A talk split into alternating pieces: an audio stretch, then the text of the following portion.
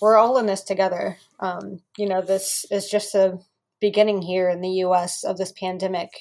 Uh, we can see that in the numbers as they increase, but you know, there's so much we can do ourselves and within our communities. You know, you don't have to go far. You don't have to do these huge, extravagant things like, you know, you have to have access to a 3D printer. You have to be doing this. You have to have, you know, sewing skills. You know, even just reaching out to a neighbor if like someone's living alone down the hall um, and is afraid to go out or, you know, anything, just simple is enough.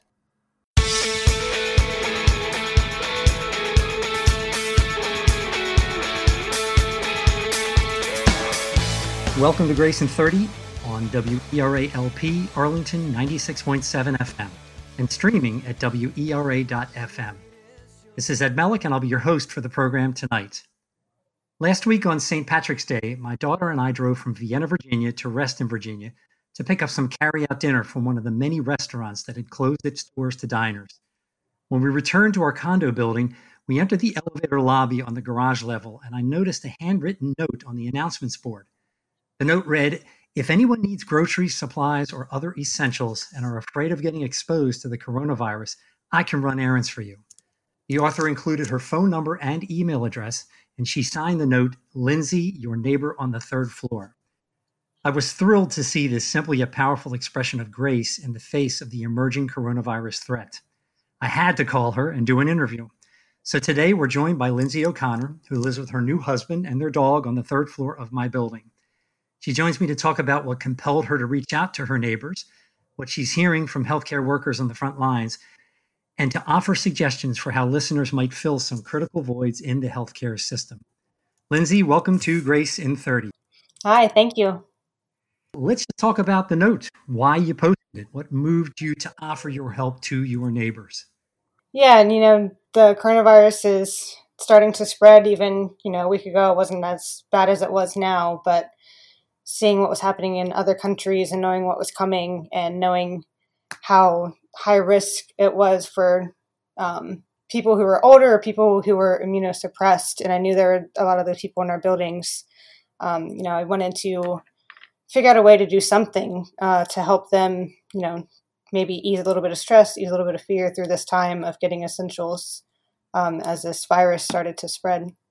A lot of people are being urged strongly to stay indoors you know you're opening yourself up to some risk and you know sadly i don't see a lot of people offering help help like this in times that are not as dangerous. And now you know mm-hmm.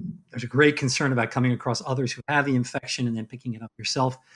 You're sort of acting boldly in the face of that. I mean is this something you learned to do from your upbringing or where does this come from? Yeah well uh, i have a public health background and i'm also in nursing school right now. Um, and yeah i guess you know growing up, we always taught with, you know, helping out each other, helping out the community. So it's really a mix of everything. But I'm kind of used to being within the community and being a nurse in school, you know, in, in public health, you really put public and service first uh, before yourself. So you mentioned being in nursing school, which is also really interesting. You you already got a bachelor's degree, you got a master's degree in public health, correct? Correct. And so now you're in nursing school. So you're not doing this at age, you know, 20. You're a little bit older. And you made this decision to do this thing. It's I, I feel like it's a super noble profession. Why did you make that decision to go into nursing at this point in your life? I was really um, well. I was on the medical field track before um, thinking about medical school after under or during and after undergrad, but then got into public health. And after working in public health for a while, um, you know, I started one missing that kind of person to person interaction, working with people every day um, on that kind of one to one basis, and really miss like the medical side of things, the more scientific side of things. Um, and I also wanted to, you know, get more of this medical background to be able to help more on the public health side of creating plans, creating policies, uh, and nursing really was the best next step. Didn't some of the work you did involve pandemic preparedness? It was a little bit. So I worked at an association for local health departments, um, and one of my roles there was helping with um, plannings for pandemic preparedness. We had partnered with the CDC and a few of the local jurisdictions of um, getting partners together across their jurisdiction, um, not just the local health departments, but you know, including hospitals, including you know things like uh, pharmacies, police, everything. So, and that was part of our role was just kind of think through some of these pandemic responses. How do you feel about the way things are going in America? I mean, clearly in China there was a delay for, for whatever reasons in, in the response to the virus, and there have been some issues here. And uh, you know, what did your training kind of tell you about what you're seeing now and what we could do better? Yeah, um, you know, seeing that this was coming, you know, even a few months ago, um, it's hard to really ramp up things. I understand from the public side without really seeing the full implications. Um, but there could have been more that we could have done, especially at the top level coming down um, a few months ago. But now, you know, it's starting to be taken more seriously. It's definitely taken more seriously. Um, the states, you can see governors now implementing all of these kind of calls to stay at home, closing all the non essential businesses, um, prohibiting any gatherings less than 10 people or more than 10 people. Um, so it's coming, it's there. Um, of course, there's a lot more we can do, such as um, the Defense Production Act. Um, to ramp up mass, to ramp up, you know, production, and to get the levels of PPE that the healthcare uh, providers and all the frontline uh, workers are going to need.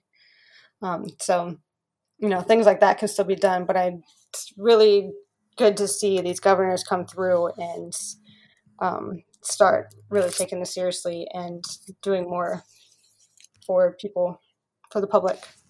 Yeah, it seems to be a challenge for America. We're a big country. We're kind of rebels at heart. we see ourselves as, as mavericks, and it just seems like there's a tremendous variation. I mean, people are on the beach still in California, and people are in, on, on beaches, or they had to be forced from the beaches in Florida. And yeah. it seems like when you have a pandemic like this, I mean, I'm just a layperson talking who, who's watched a handful of videos, but uh, you know, once this kind of gets out of control in one area, it's easy for it to spill over in another area that's even, you know, still locked down and still being try, trying to exert some control. Is, is that a fair assessment? Yeah, it kind of is. You know, with this virus, we know it's you know it's a novel virus. We don't have any immunity to it. The contagious rate is higher um, than what we see in general, you know, common colds, the flu, um, and along with that, you know, it's more severe or can be more severe. You know, not just to these high risk populations like the elderly or immunocompromised, but it really is bad for any one of us. You know, with the fact that at least 20 40% will be hospitalized um, you know that could be anybody in any age so mm-hmm. yeah it's it's getting it's serious so you're you're at what point in your training I, I understand you're going to be graduating or you're at least planning to graduate in december of this year correct correct yes i'm about halfway through so there's some chance you could be enlisted. Your your training. I, my daughter told me that some of her friends. She's 25. She has friends that have done one thing kind of like you and gone back in back to school and are studying nursing. And you know, there's one girl in particular. She, um, I think she's one year away, a little over a year away, but she said that even she might get enlisted, and because of the the pressure on the on the workers right now, and, and what we anticipate will be an increasing pressure Mm-hmm. Is that something that could happen to you? And, and what are you hearing from your frontline counterparts, people that you you know that are actually out there working right now? Yeah. Um, so for right now, what I'm hearing, at least for us, so since I'm only halfway through, um, not quite on the list yet to be enlisted to bring in. Um, but yeah, I mean, there's a lot of healthcare workers that are being recalled back of you know if they retired or changed careers or anything if they can kind of come back and help there's the medical reserve corps um, you know the public health services around there's the national guard you see being implemented um, but there is a chance i know for some of the students that are in their last semester already that are already about to graduate you know there's could be a chance of them kind of being pulled on, um, you know, and then maybe they'll go from there depending how bad and how stressed the healthcare system actually gets since we're still so, kind of in the beginning of this. So when you get your training, when you finish up with your schoolwork, you have to pass a test to get a license to practice nursing, correct? Correct. Yeah, you have to take the NCLEX to get the licensure. And do people usually just dive right into that after they finish their schoolwork to keep the stuff fresh, or do they take time to study, you know, maybe three or six months and then take the test? Uh, typically about a month.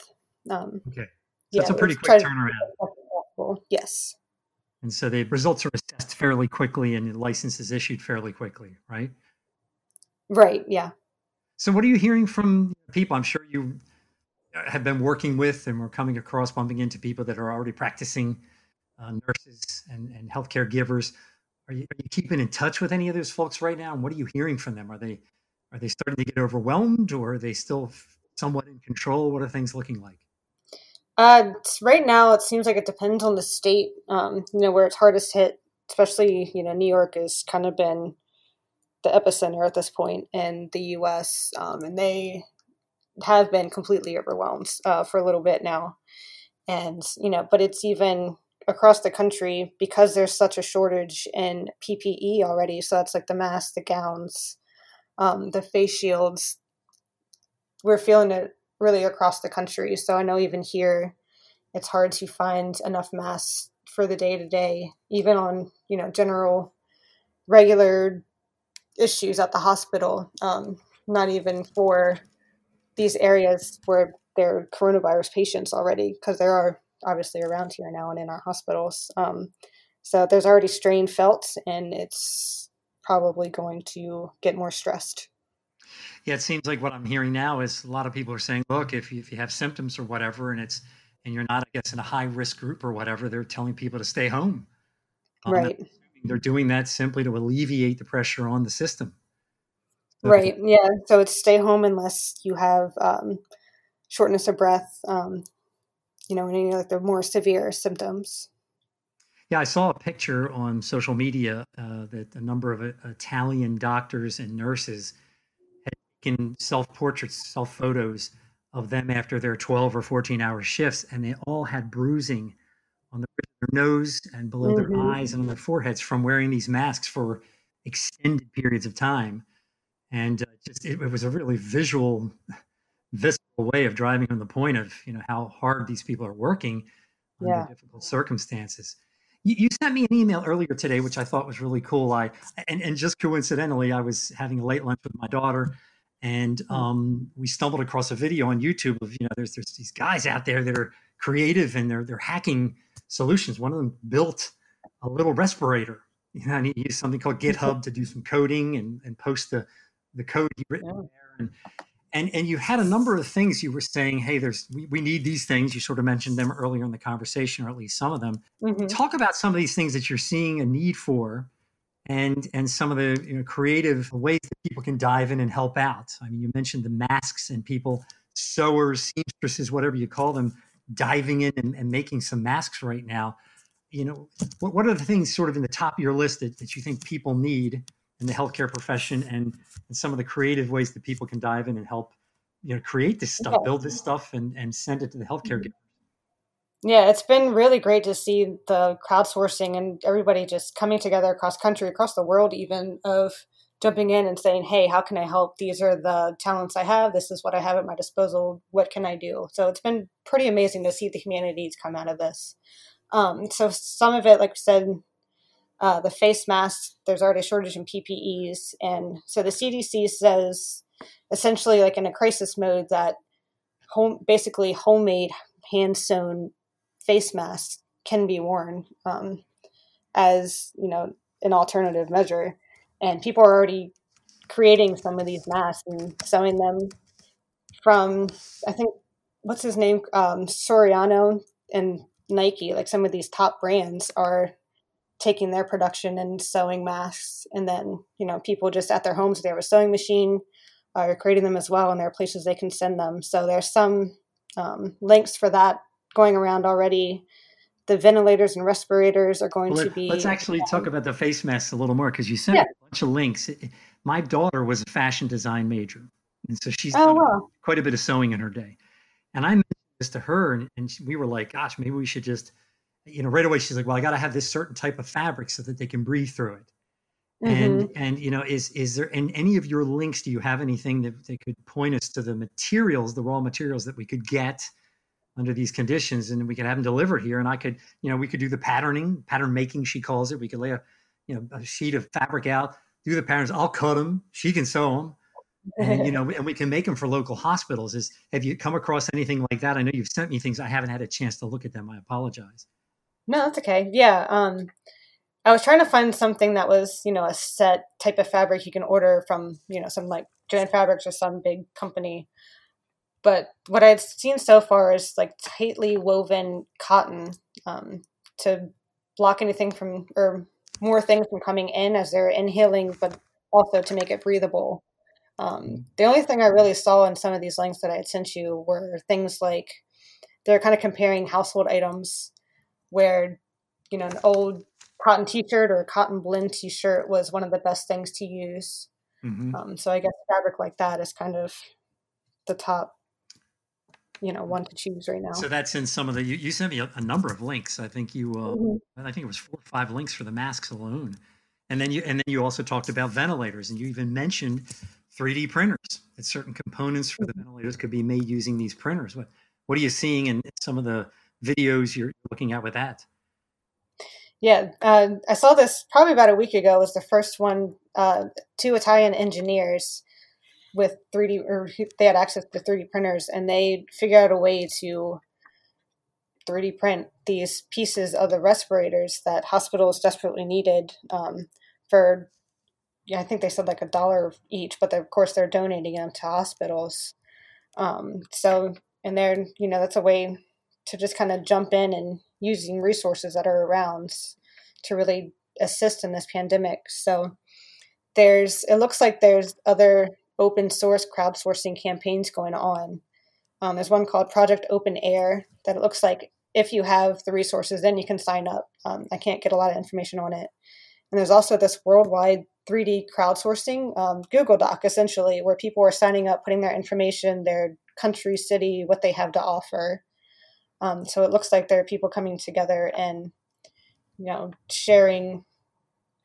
I'm not an engineer and don't understand this side as much, but sharing, you know, kind of like blueprints or how to make this kind of stuff or ideas on how to streamline um, some of these other issues that they'll see in the ICUs and what they can do about it. Yeah, this is this is fascinating. Something like this. I think of a. I can't remember his last name. I never can. I think it's Dean Kamen He's the guy who invented the kidney dialysis machine. He invented the Segway. He's a brilliant inventor. Mm-hmm. I mean, he's just he's so successful. He he helicopter he flies his helicopter to work every day. Oh wow! I keep wondering if people like that are, are sort of diving into this, and and I and I invite listeners. I invite you, myself. I my my daughter went to Pratt Institute. That's a a renowned school for industrial design. I know she probably knows some industrial designers that could get in on this dive in and start doing this kind of stuff. So it is heartening to see, you know, in the absence of certain types of leadership and some of the stumblings that have occurred, you know, people to do th- things like this. One other thing you mentioned to me was uh, the Invisible Hands delivery service, and this is where it gets a little a little dicier because again, you're being courageous and stepping out and, and willing to to work with people, deliver food and whatever. It's funny. I'm here with two 20 somethings, and one of them from China. She she was at one of the, the most famous school in China. I think it's called Tsinghua, and probably butchering that name. And her school shut down in mid-January. She had nowhere to go since she's a foreigner. She was sitting alone on campus, and the cafeterias were closed. So she's here, and my daughter's here, who has a couple foot injuries, and the two of them are restricted in their movements. And I'm the older. I'm 59, and I'm going out and buying groceries occasionally and doing things, but I'm trying to, for the most part, stay here. So there's concern for people. Some people are like, I don't want to be the guy, that, the woman that goes out and gets, you know, food for someone. I'll do something else. But you know, there is this way to serve if you're willing to go out and and, and deliver um, food. I, am assuming the one thing that you found was the in, invisible hands delivery, correct? Yeah, that was one of the things. Just trying to look for more organized efforts, I guess, on how to volunteer and help around the community. Um, and so, is that something that you, you know, if you didn't find people to help in the building, because you're sort of on hold right now, right? You're you're doing your coursework, but you're not going into classes physically. You're not getting that face-to-face interaction, you know, with patients or, or you know, some of your your fellow yeah. students. So you have Correct. do you have more time on your hands right now, and you're you're looking to to kind of dive in and do something, correct? Correct. Yeah. Yeah. You, everything's online. Clinicals have been canceled for now. And yeah, you know, since I'm not high risk, since I'm home a little bit more, um, yeah, it's a perfect option to help others. Have you thought about just just going to Walmart or Whole Foods and signing up for Peapod Giant and just simply getting a gig there and, and doing some of the delivery with those services? Yeah, it's definitely an idea. Um, you know, I just haven't gone out to look into what is involved in that or what hours and stuff. Um, but yeah, it's an idea. So I want to make sure that um, we got a bit of time left, but I want to get quickly to, to, so we don't miss it. Sometimes I time out in these interviews. And what are some of the most important things you'd like to share with listeners? I think the big thing is just we're all in this together. Um, you know, this is just a beginning here in the U.S. of this pandemic. Uh, we can see that in the numbers as they increase, but you know, there's so much we can do ourselves and within our communities. You know, you don't have to go far. You don't have to do these huge, extravagant things like, you know, you have to have access to a 3D printer. You have to be doing this. You have to have, you know, sewing skills.